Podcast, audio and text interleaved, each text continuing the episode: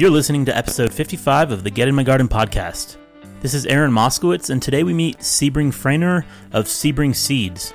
He covers a lot of interesting subjects such as microdosing cannabis, the soil science behind cannabis growing, and some of the newest products related to this, the nutrient cycling advantage of living organic growing systems, the process of breeding high CBD cannabis strains, and how he developed his nonprofit called Sebring Seeds, which has been his vehicle to distribute over 40,000 high CBD cannabis strain seeds to patients around the world.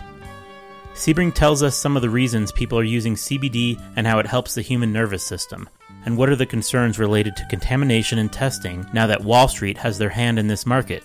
His nonprofit is located in Washington where cannabis is totally legal, so he shares the state of the cannabis market within the state. Then finally, we talk more about the Farm Bill and considerations while growing for CBD or for hemp fibers. Follow the show at Get In My Garden on Instagram to see pictures of what we discuss here and to hear more about upcoming episodes. Also visit getinmygarden.com and make sure to sign up for the email list, which will include supplemental and special content or freebies, as well as articles or other interesting things I share with my close friends. Subscribe to the Get In My Garden podcast wherever you listen from and leave a positive review if you want to support the show. Also, share your favorite episodes with your friends on social media. I'm Sebring Frainer of Sebring Seeds and Sebring CBD, and as of recently, also uh, the owner and proprietor of a community garden. So I got into really, I've, I've been growing stuff since I was young, off and on, but I knew in my 20s when I went to college uh, and I started studying biology that I was far more interested in plants and in soil than I was in how the human body works. So when I was in college, well, all throughout my 20s, I got introduced multiple times to cannabis and did what most people do, which is take way too much uh, at one time. and it wasn't until uh, probably my late 20s uh, when I finally started to dose down to using it as medicine mm-hmm. and noticed that when I used it as medicine in micro doses, I was getting the the biphasic nature of cannabis where all of a sudden all the the negative things I didn't like about smoking way too much were reversed. So it didn't make me want to go to sleep. It actually made me want to get up and go do stuff. And when I smoked too much, I didn't really want to be social with anybody. And then when I microdosed, I was actually quite social. It seemed to get me over my social anxiety quite well. In fact, better than almost anything else I've ever tried knowing that I was interested in plants and soil biology, I started growing for myself. Started out uh, in pure hydro because I'd heard that was the easiest. Went to deep water culture, went to soilless soil media as well as hydro systems. Started reading about how you could get similar results with far more uh, leniency in your regiments by actually going organic. Mm-hmm. Um, and I was kind of headed that way anyways. I'd gotten to a point where I was using organic amendments in soilless soil mm-hmm. and getting much better results. Once I started going into the living soil stuff, everything clicked. Uh, I was able to apply a lot of the biology I learned in college and chemistry and biochemistry to the changes I was seeing. So I knew that if you added certain things to the soil, you get certain responses from the plant and from the soil itself. And so my background in biology started to allow me to get a more in depth understanding of what I was doing. It was at that point it kind of hit me like, you're a biologist.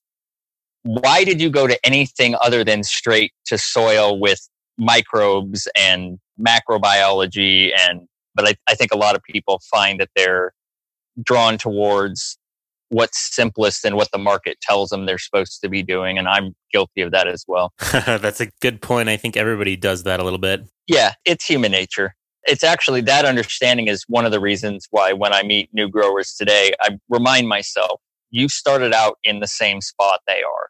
I've met a lot of people that are that ask me, you know, hey, can I just use Miracle-Gro? And I tell them, well, whoa, you're going to get better results. You know, living organics and K and F and stuff like that. It's going to cost you less in the long run, you're going to be a lot happier and it's going to be a lot less work. But if you're comfortable with the blue powder, okay, let's mix up some blue liquid and let's get you going, you know, get you started down the path I went down. I know where you're going to end up.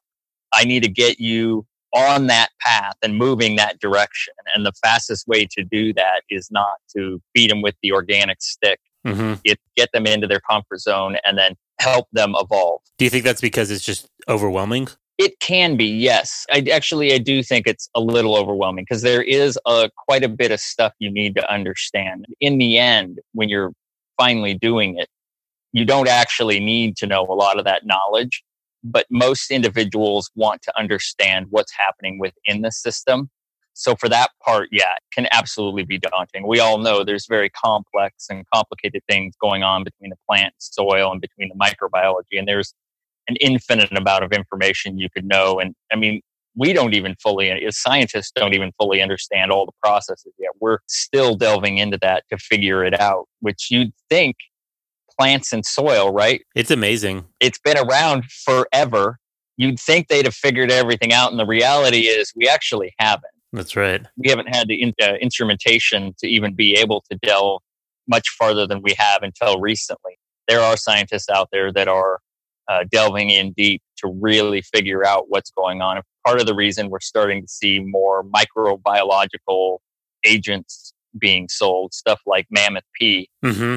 microbes in Mammoth P, they've always been there. They're in my soil, they're in your soil, they're everywhere. They're just not concentrated. And it took scientists and researchers to figure out that they could complex multiple types of bacteria and yeast together to be able to produce something that would extract phosphorus from the soil in the mineral state and transition it into a form that was bioavailable to the plants, which is in effect what it's doing. Their formula is it's fed by sugar, right? Well, partially, partially by sugar. I haven't looked too much into it, but I thought there was like an activator or something. I don't think there is an activator necessarily. Oh, okay. They've got it worked out to where it works in hydroponic systems as well as in soil.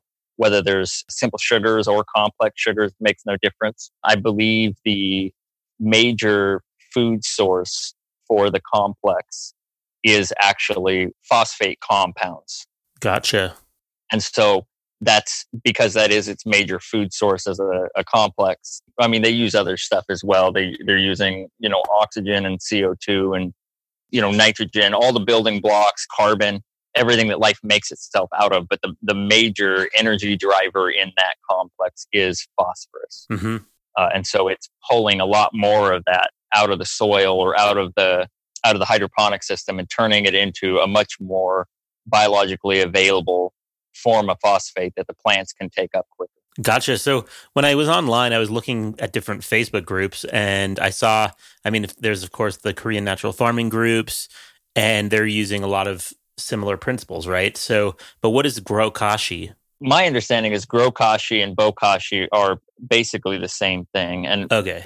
in a, in effect, what it is, is it is some kind of bran or grain that has been inoculated with fungal IMO hmm uh, or indigenous microorganisms. Because of that, you're in effect uh, dosing whatever you spread the bokashi on with those fungal colonies because uh, the process is basically that you're collecting up fungus and bacteria from the native environment. You're giving it a much easier to process food source in in the application of either cooked rice or various grains can be used as well. It just needs to be something with simple carbohydrates in it.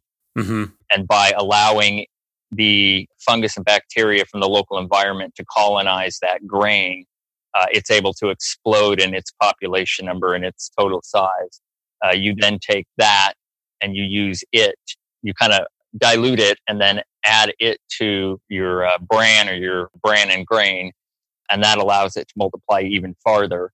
And then you can take that and you can add it to anything you want to decompose. You can add it to, and it'll help accelerate the explosion of the fungal population. I thought people were using it right directly into their plants. I didn't really spend too much time looking at it yet. They're using it as a top dress, and some of them are even uh, including it into the soil mix. So I've I've actually done each and every one of those. I've used it in compost to help speed up the compost because in effect you're inoculating it with a whole bunch of fungus, and you you need fungus to break down the cellulose in your compost. Uh, fungus is one of the few things capable of actually breaking down cellulose Mm-hmm. that I know of. There's only maybe one or two other things, and it's like super, super limited. Basically, if fungus can't survive in an environment, you might get lucky and there might be something else that can break down cellulose, but for the most part, it's just fungus. And so the fungus is capable of releasing all that cellulose into simpler forms that the plant can then take up, as well as breaking down the parts of the soil that nothing else seems to be able to break down. I've mixed it in with soil mixes. And what I found was that the soil mix itself, anything that was cellulose, so like the peat moss, the organic matter, all that, it helped break it down and release everything quicker, which can be good or bad depending on what your goals are. If you're trying to conserve your peat moss purchases, then it's maybe not. But it has its advantages. It's the reason most people end up uh, top dressing with a little bit of bokashi along with whatever nutrient amendments they're going to put in there because it, it speeds that nutrient release up I see. uh, by processing it faster on top of the soil. and so, I mean, online in the Facebook group, at least, it is like completely filled with cannabis people. It's not geared towards that. It just happens to be that it's No, very, very Yeah. helpful, right?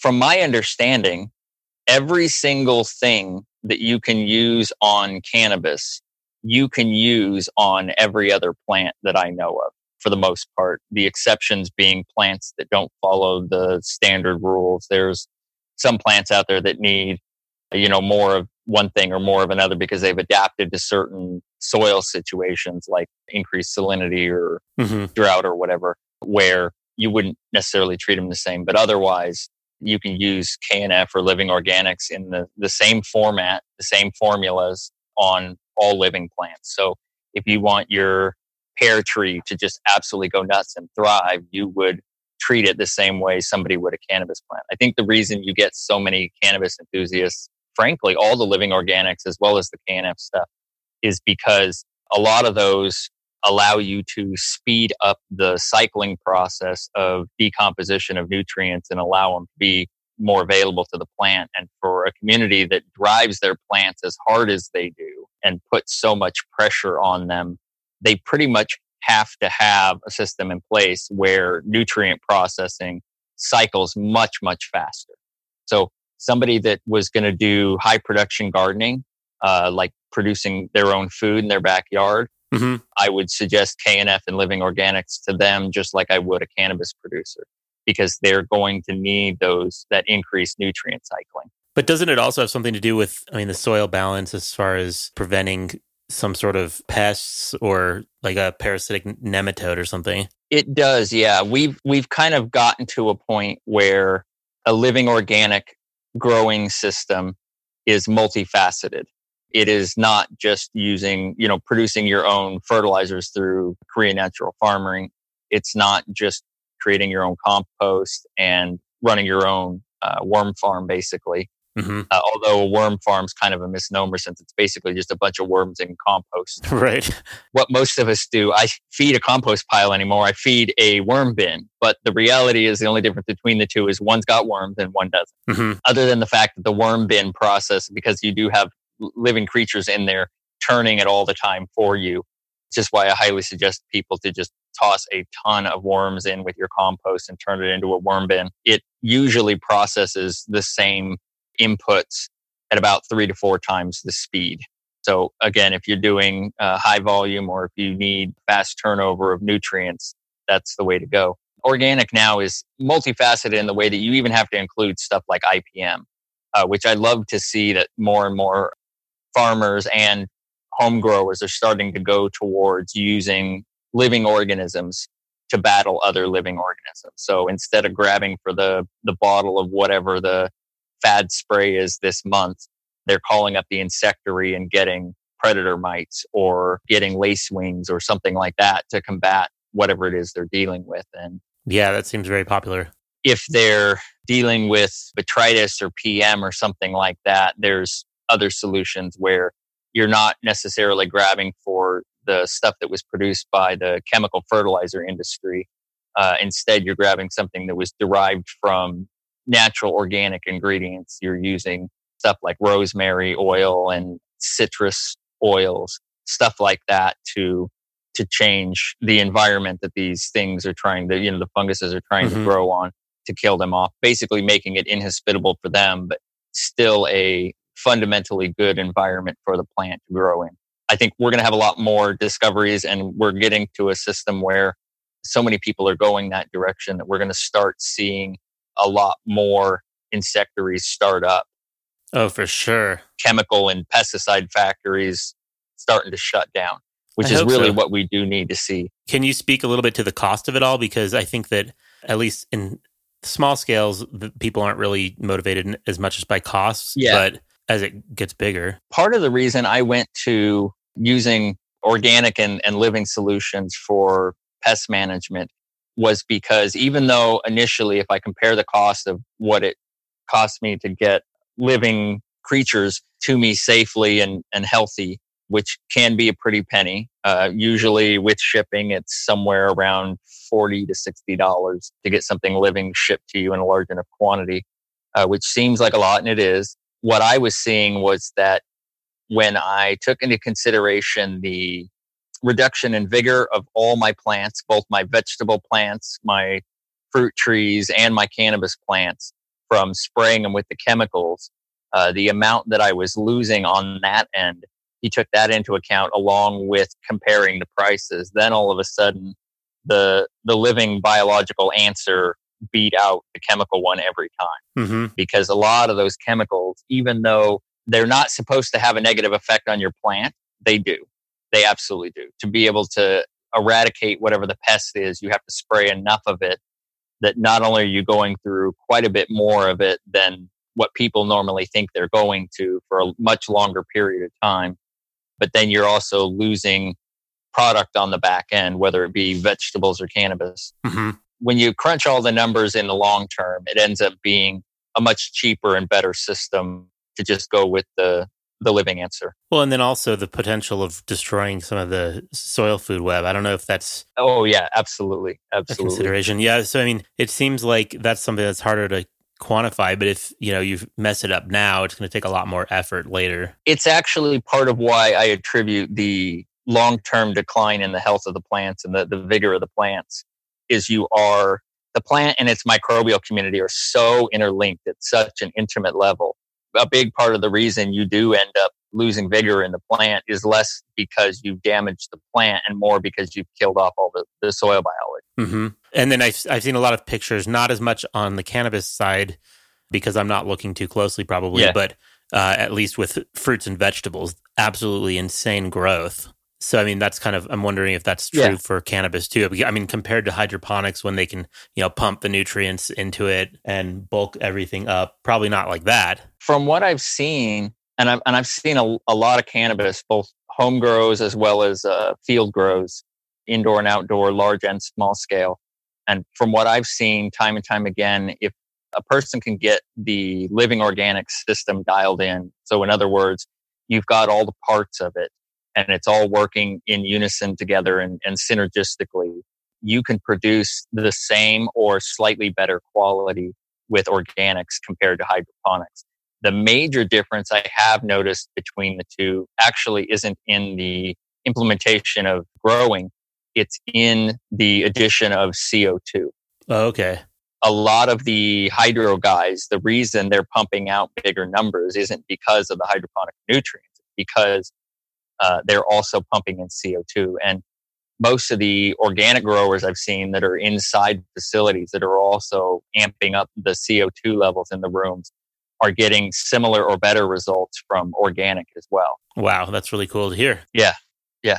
And then your own business, are you growing or are you just marketing products? I am. Uh, I'll explain a little bit what Sebring Seeds is. In essence, uh, I started out making a lot of seeds and experimenting with breeding. Probably, well, I, I started doing that almost immediately after I started growing. To be honest, I got a couple strains sent to me from over in Europe. Uh, I got three or four strains handed to me from friends when I went and begged them for them. And thank you guys still today. I appreciate you gave me those because they gave me solid genetics. Awesome. Uh, but the stuff that I was getting from Europe, to be honest, was leaving me a lot disappointed. Huh. Um, and so one of the first things I did is I took one of the, the plants that I really, really liked that a buddy gave me, and I crossed it to the two other ones that another buddy gave me that I liked and started breeding. We also crossed it to, to the genetics that we brought over from Europe. And what we ended up figuring out was when you've got a bad strain and a great strain and you cross them, you get a horrible strain. Yeah. you really need to have two good strains if you're going to breed something that, that's improved over the first two. And it is absolutely possible to breed two things together and end up with something that was worse than either parent. I've done it. But that started to get me down the rabbit hole of, of breeding and genetics. And then pretty early on, I started getting interested in the, the CBD stuff and, and growing high CBD varietals. Uh, I was still doing a lot of uh, high THC ones for myself, but I, I saw the value in it. I started to see uh, from talking to ver- various patient groups I knew that it actually was having an impact. It wasn't, you know, in people's imagination. Mm-hmm. CBD actually did have a monumental health impact if it was one of those things that would help the ailment that you had. So there, there are absolutely legitimate, a lot, in fact, of legitimate ailments out there that are helped by CBD. Oh, for sure. That gave me more motivation to work with the plant, uh, with the high CBD plants and start to breed stuff at the same time I was working on crossing and growing and breeding a lot of high THC stuff, I was also in the background working on some CBD varietals, uh, which back then were actually almost impossible to get a hold of. The one that I was working on, I was only able to figure out uh, where to even start with a high CBD varietal because at the time I was able to figure out that there was a rumored phenotype of cannatonic called the purple pheno that some people had tested and had shown to be high CBD. Cool. And so I immediately bought seeds, a whole bunch of them, planted out, I think 12 different seeds. And one of them I got lucky on, and it was the purple pheno. Actually, uh, I ended up taking a clone of that one while we were busy smoking it and giving ourselves headaches because we couldn't get high off it, which told me definitively that I had the right one because you got to test it. Yeah.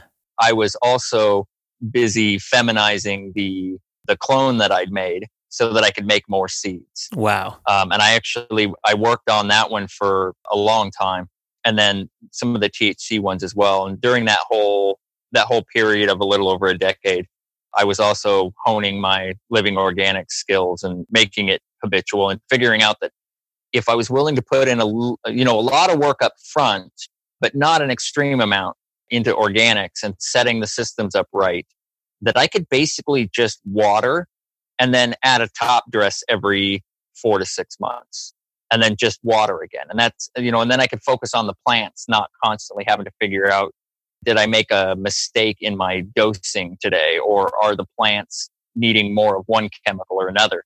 With organics, you get to leave all of that up to the plant and the plant figures out on its own because that's what it's always done. You know, mm-hmm. uh, it doesn't. The plant doesn't need micromanaged to produce at its highest level. What it needs is a low stress environment and as much light as it can get without having too much. In what space are you growing them? Is it inside of a hoop house or something, or just outdoors? I actually grow them in and outdoors. So every uh, every summer I do a big outdoor grow. Well, not big by Washington scale, but I usually do 15 to 20 plants where I'll work on different breeding projects. Uh, and then I've usually got a whole bunch going indoors as well. Your CBD product, are you supplementing it with other people that you're you know who are growing? No. So I initially I looked at doing a. In fact, there's because there's a little bit of a backstory to the CBD Comfort Cream, which is it's in effect it's a transdermal CBD lotion uh, or body butter. I had a family member who had endometriosis, which is basically cystic growths in the abdomen.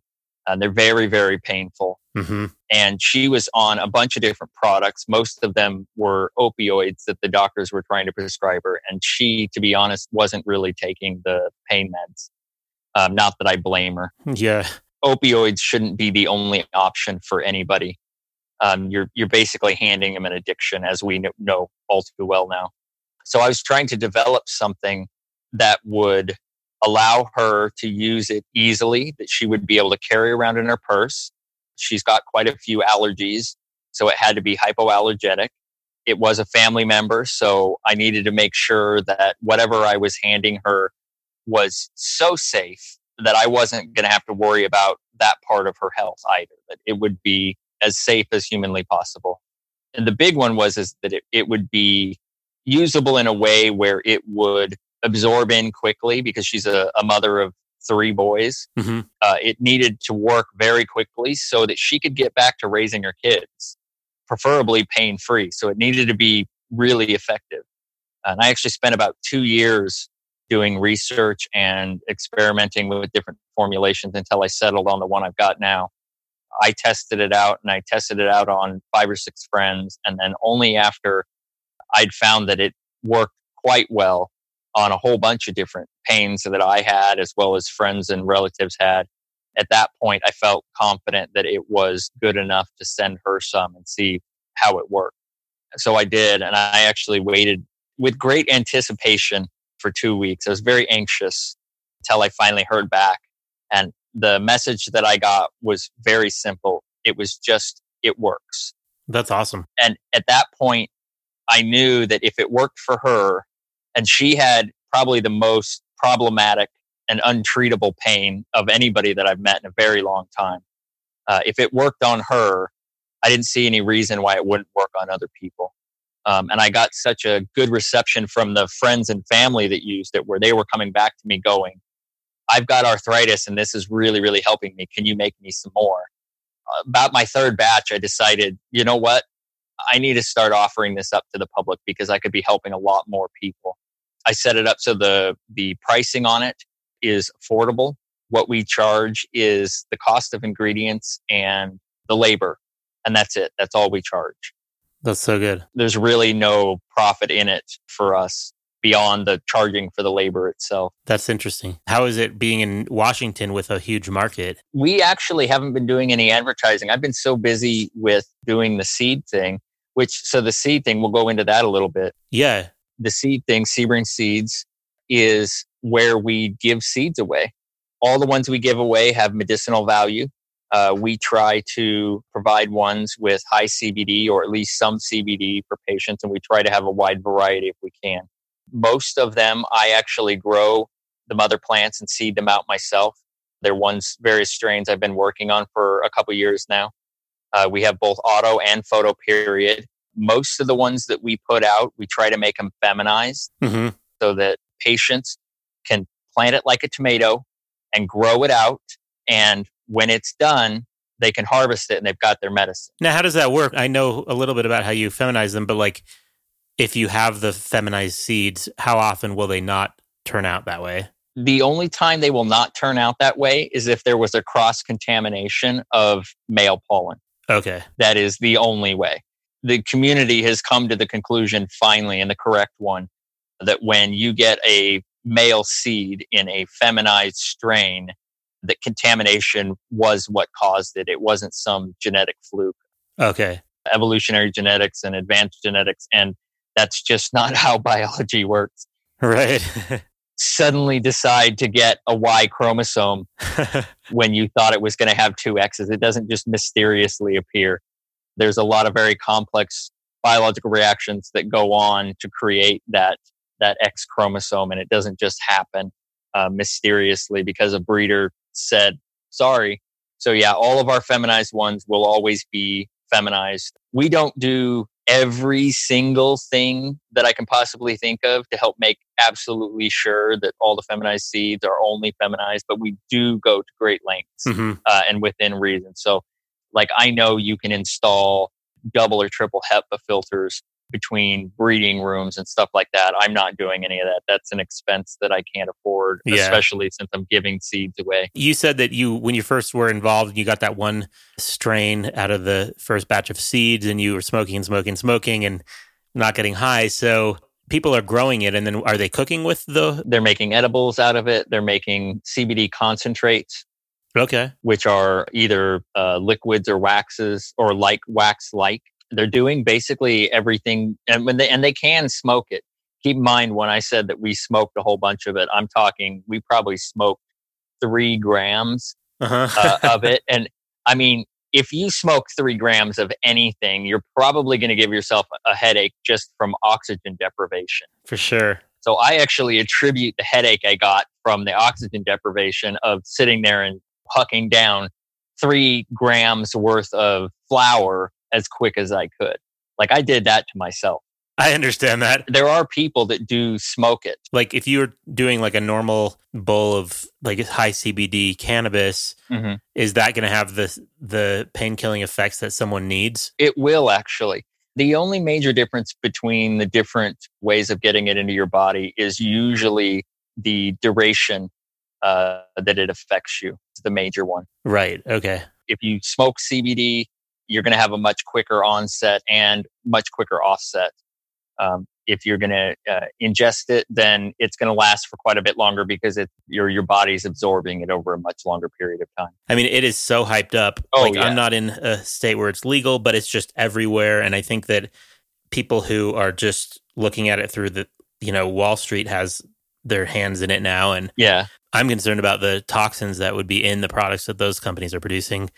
But do people use it for psychological problems or emotional pain? Yeah, they do. I've actually met quite a few people that use it for a variety of different stuff. Uh, anxiety is a big one. I myself, in fact, the stuff that I use, I concentrate CBD and THC down, and then I I've found that about a one to one ratio for me in a microdose actually does wonders for my anxiety. I've given similar ratio concentrates to other people that had major depressive uh, issues and had anxiety related to that. And they actually were finding that, that it was helping them as well. So yeah, CBD can affect the, your nervous system in a psychological way. It can affect your pain all over your body and in a positive way. Very cool. It absolutely works. Oh, yeah.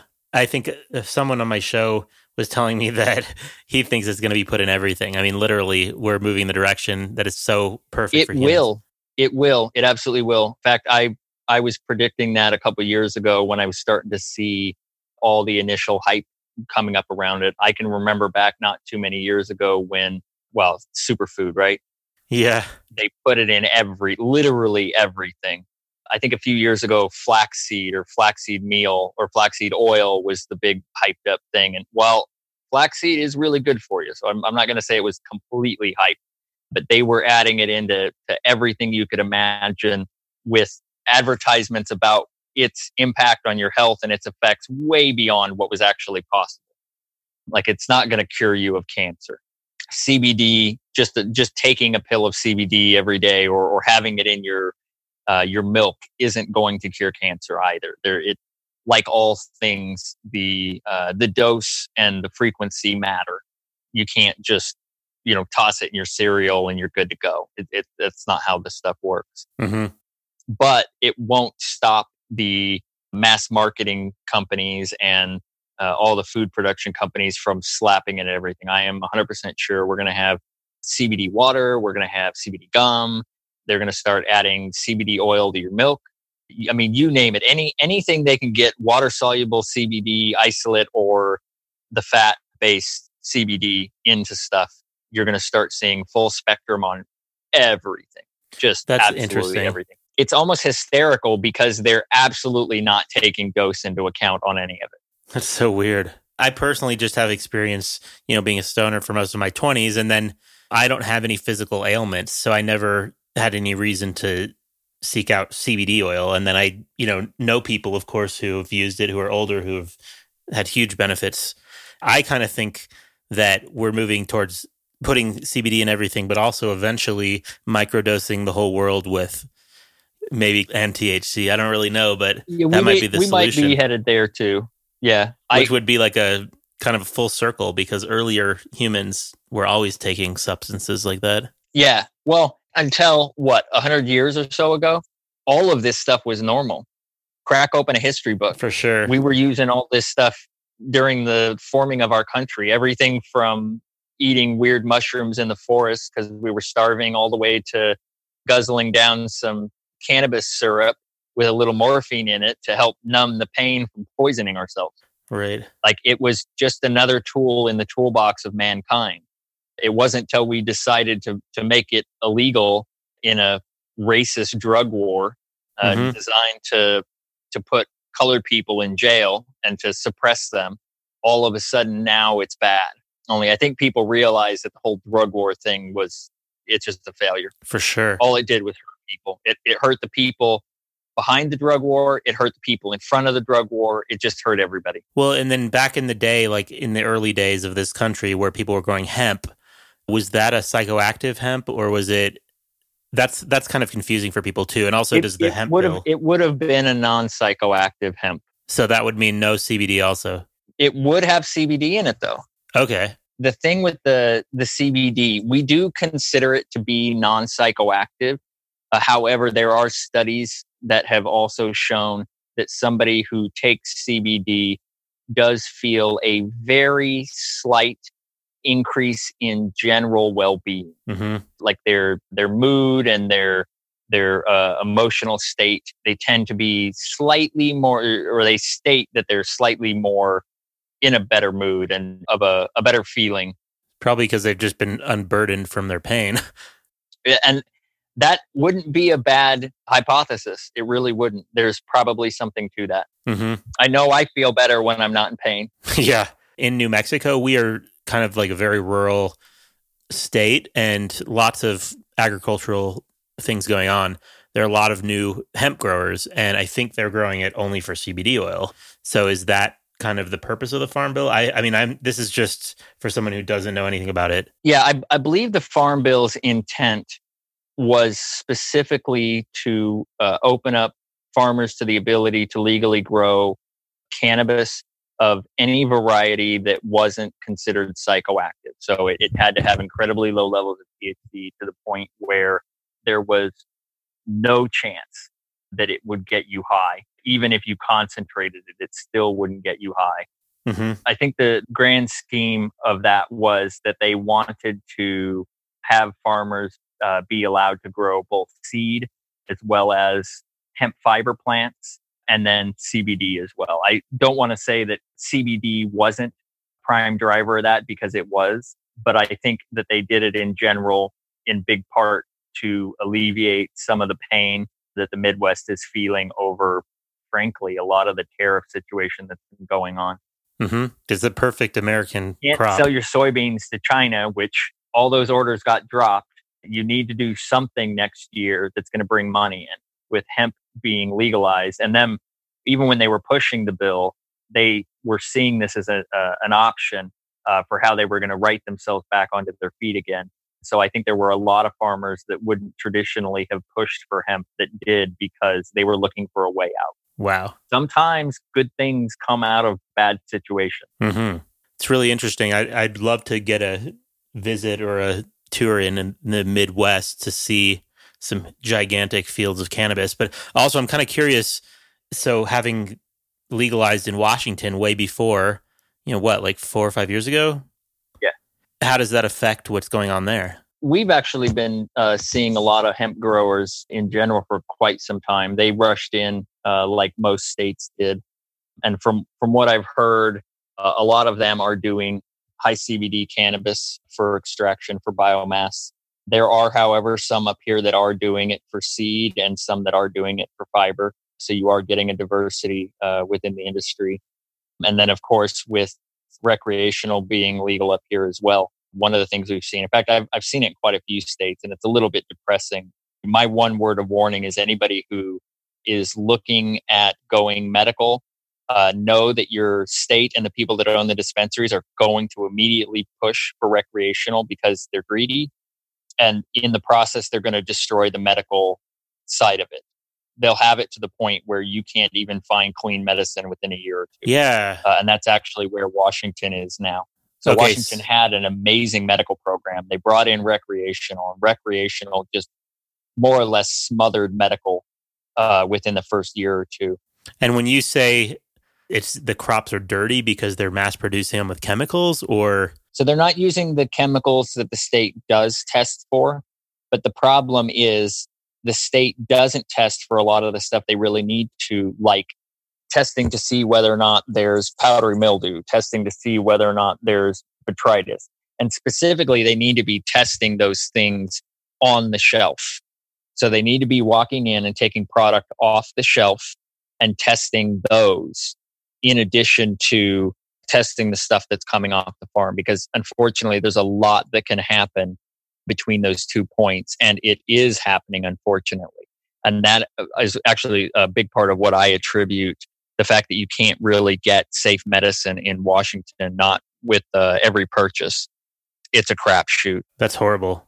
One of the companies up here started doing their own independent testing not too long ago. In fact i think it's uh, ike's which is a, a pretty big dispensary, they started doing their own independent testing of joints that they were carrying. And they found that something like 80% of the joints that they pulled apart and tested had some kind of fungal contaminant in them. That's scary. No kidding. Uh, especially when you're talking about friends and relatives, elderly people, people that are immunocompromised that are going in to try to get their medicine. And a large part of it has fungal issues.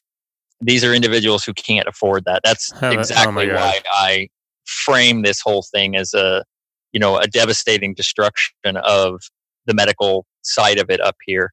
My one big warning to everybody in the other states is if you do go to medical and then recreational, do everything in your power to make absolutely sure that nothing is left to chance and it is written in stone in the law that medical will continue to meet medical requirements in order to have it be safe for immunocompromised people. Uh, Washington did absolutely did not do that. They fell down on it hard. That's really sad. Yeah, and the medical patients have suffered. In fact, I was growing THC variants for a while when I first got up here, and I went back to growing and uh, breeding and developing CBD variants, uh, high CBD ones, specifically because my own family members were complaining that they couldn't find clean medicine. And I went to go research and inspect it myself. And being a grower of well over a decade, I was buying stuff on the shelf, taking it outside, breaking it open, and basically calling them up and going, I'm growing for you now. Like, that's it. Uh-huh. Like, I can't find clean medicine for you. I'm going to grow it for you instead. But I mean, before it was when it was just medical. I mean, are you sure it was that much safer? I saw a lot of the product that was coming out of the the medical dispensaries, and it absolutely was. Okay, it's bad enough up here that I've actually had friends that are still occasionally they'll go to the dispensary and, and pick up some high CBD product. And I've had a few of them that have actually brought me bud that they broke open and they're showing it to me and it is just gobbed up inside with this huge wad of botrytis in this bud that they're holding. Oh and my god. They're, they're holding the receipt and they're holding the package and I'm looking at them going, well, you know I offer free seeds to anybody that wants them as long as I've got them in stock. How about I teach you how to grow a high CBD auto?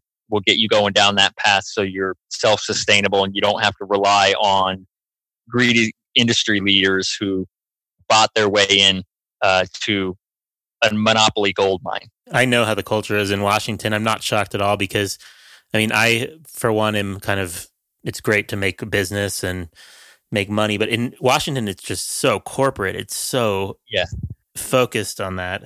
I think all the listeners can agree there's a big difference between making enough money as a company to pay your bills making money at the expense of the health of patients. And I, I think that's really where the problem exists. Yeah.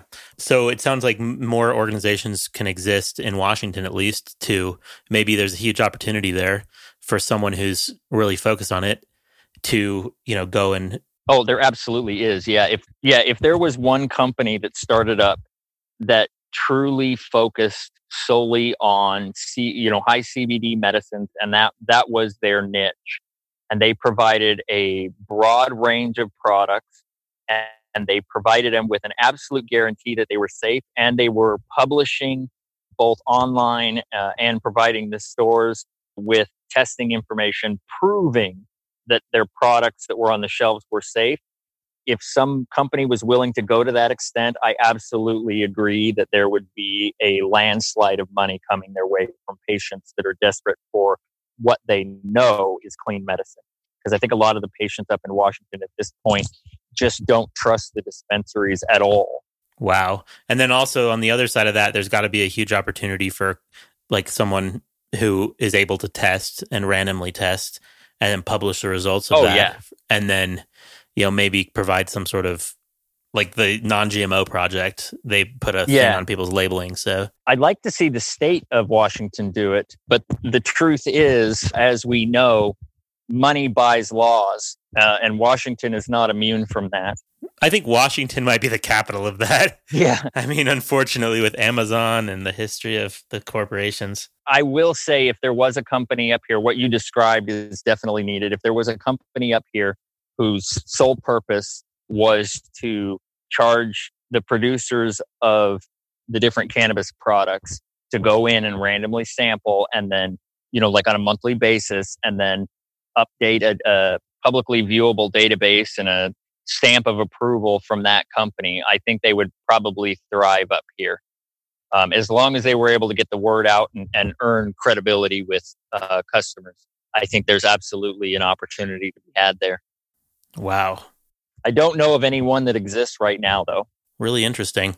But I am on the ground, and I and I do hear a lot from patients still today. I've been hearing it for years that they just don't trust the dispensaries, and it is because every single time any news comes out, which is seems to be about every six months, it's one more report about how even more of the cannabis sector in Washington is putting out product that's not safe. Where's that news coming out? Are you talking about like actual news in on the TV that like people Oh, yeah. I view local news as Yeah, I'm talking like uh, the Seattle Stranger uh, Oh, does okay. quite a bit of them. There is a good amount of the activists up here in Washington that are, frankly, spending their own money and investing a lot of time and data crunching into figuring out what's going on within the system. Um, and it's primarily those watchdogs that are revealing a lot of this stuff. gotcha. Wow. Well, that's very very interesting. It seems to keep coming out at a pretty steady frequency, which is scary. Yeah, no kidding. if you had one scare, that might be coincidence. Uh, but I think the state of Washington's at a point where we're way beyond coincidence and we're to the point of just flat out negligence by the liquor control board who's in charge of regulating the industry up here. Wow.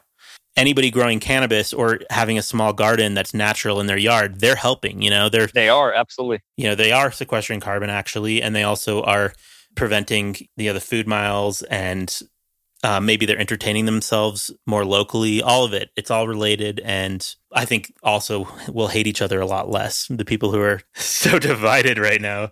We were all farming just a few years ago, you know. Well, a few uh, centuries ago, we all had to. I think we're not too far off from the kind of resurgence that happened around the Great Depression uh, back in the 30s, where communities are struggling enough that they're literally forced to come together in order to survive at the same quality of, of living that they had before. hmm I don't view that as a bad thing. I, I think, uh, again, even though it's not a good thing that we're going to have to, to suffer through it, it's going to produce positive results. And I think it, they'll end up producing long term positive results. Yeah, I agree. I mean, in Washington, my experience every time I go is that, like, I, I left in 2005, and then every time I'd go back, it seems so much more futuristic and Yeah. compared to New Mexico, which is practically unchanging. Yeah. I mean, on one hand, you've got the people who they are very intelligent, they do believe the science, but the culture doesn't really reflect that. You know, like the way people lead their, their lives, like they want the drone to deliver the shit from Amazon in 30 minutes, you know? Yeah. And Yeah. it's a very consumptive culture. I think that is part of what is necessary in order to act as a catalyst for the individuals like us that know that it needs to be a different way. hmm And I think that really is true. So I was seeing kind of where we were headed four or five years ago as a society. And even three years ago, I really felt it strongly.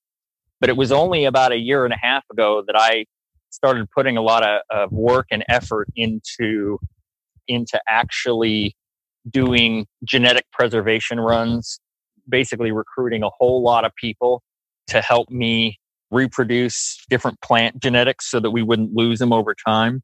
Great. And then that ended up resulting in me discussing with the medical community a lot more what their plant needs were, um, which I realized very quickly that there wasn't nearly a, enough interest in providing those communities with the genetics that they needed.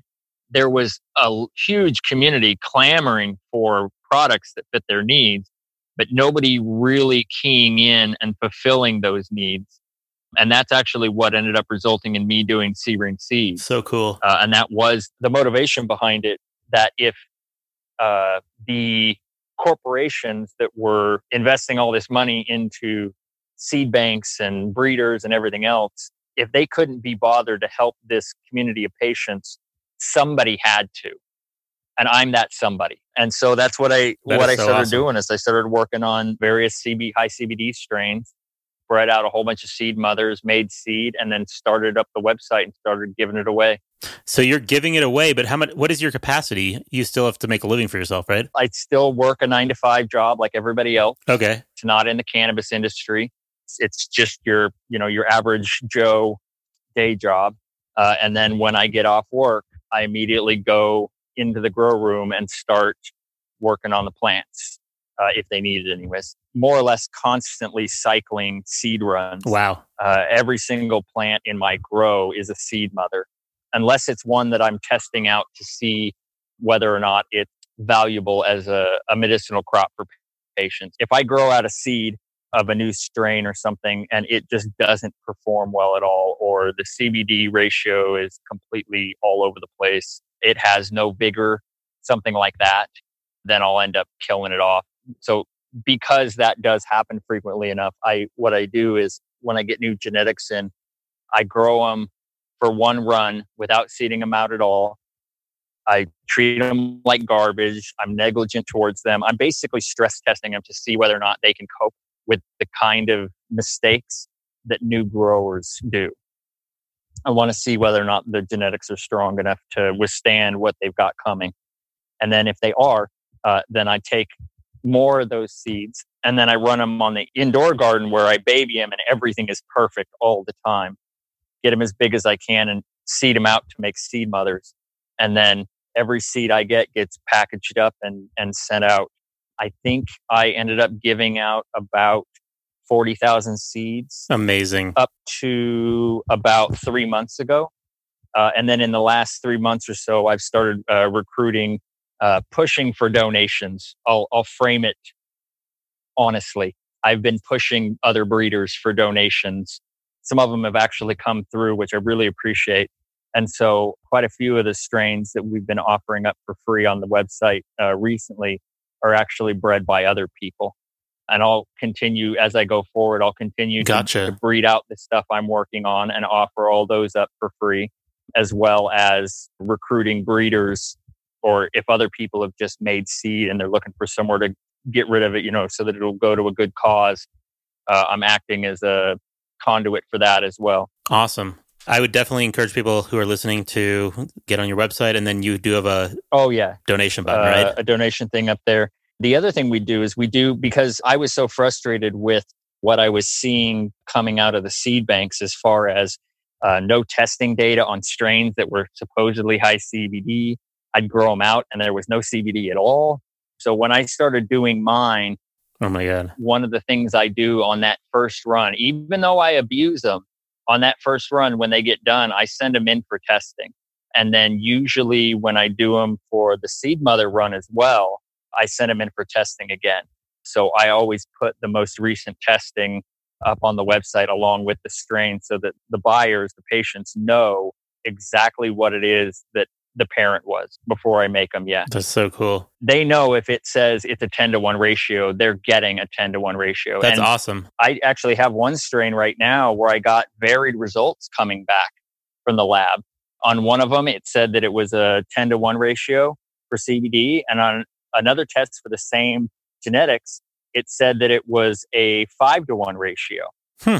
I put a disclaimer right on the website for that seed strain telling people that there was some variation in the CBD levels and that breeding would continue on this, but that they should know that if they're taking and growing these seeds. Gotcha. I, it seems like True. you're I'm acting as a an optimal model for the seed bank and breeder industry. well. I understand that. That's awesome. I mean, but as as far as like, how do you get them to people like who are across the country? Do you ship them to people? I do worldwide. I hope that they'll send you something to cover the shipping at least. Well, so what I do is uh, to get the free seeds, you have to pay shipping, and I've got that calculated into the website already. Oh, okay, cool. because I'm I'm pretty tech savvy and not too long ago I actually was getting paid to to build websites and whatnot. The websites that I've got up, me and a buddy actually did build those. I basically control everything on those on the back end. So we've got them set up so that no matter where you are in the world, you automatically get charged the appropriate postal cost. And so as long as a patient's willing to cover that, we'll send them free seeds. We cover the packaging, the seed case, the envelopes, all that other stuff. They just have to cover the shipping cost. what an awesome idea. Yeah. That's so cool. Why don't you, I guess, repeat your website so that if anybody needs your seeds or wants your seeds, Oh, absolutely. So they can reach you. Yep, sebringseeds.com. The CBD cream uh, for pain or inflammation is at sebringcbd.com. Awesome. Well, thank you so much. Thanks for sharing all your knowledge. I hope you enjoyed the interview. My goal is that you are inspired to continue your learning, your hobbies, your projects, and your businesses related to natural farming, hydro and aquaponics, bees and pollinator insects, fungi and mycology, soil and the soil food web, microbes, plants, and however you are involved in entertaining yourself in a way that benefits the earth and our future. Be an ambassador for the fungi and for the bees. Follow the show at Get in My Garden on Instagram to see pictures of what we discuss here and to hear about upcoming episodes. Also visit getinmygarden.com and make sure to sign up for the email list, which will soon include supplemental and special content or freebies from our guests, as well as articles and other interesting things I share with my friends. Subscribe to the Get in My Garden podcast wherever you listen from and leave a positive review if you want to support the show. Also, share your favorite episodes on social media and with your friends.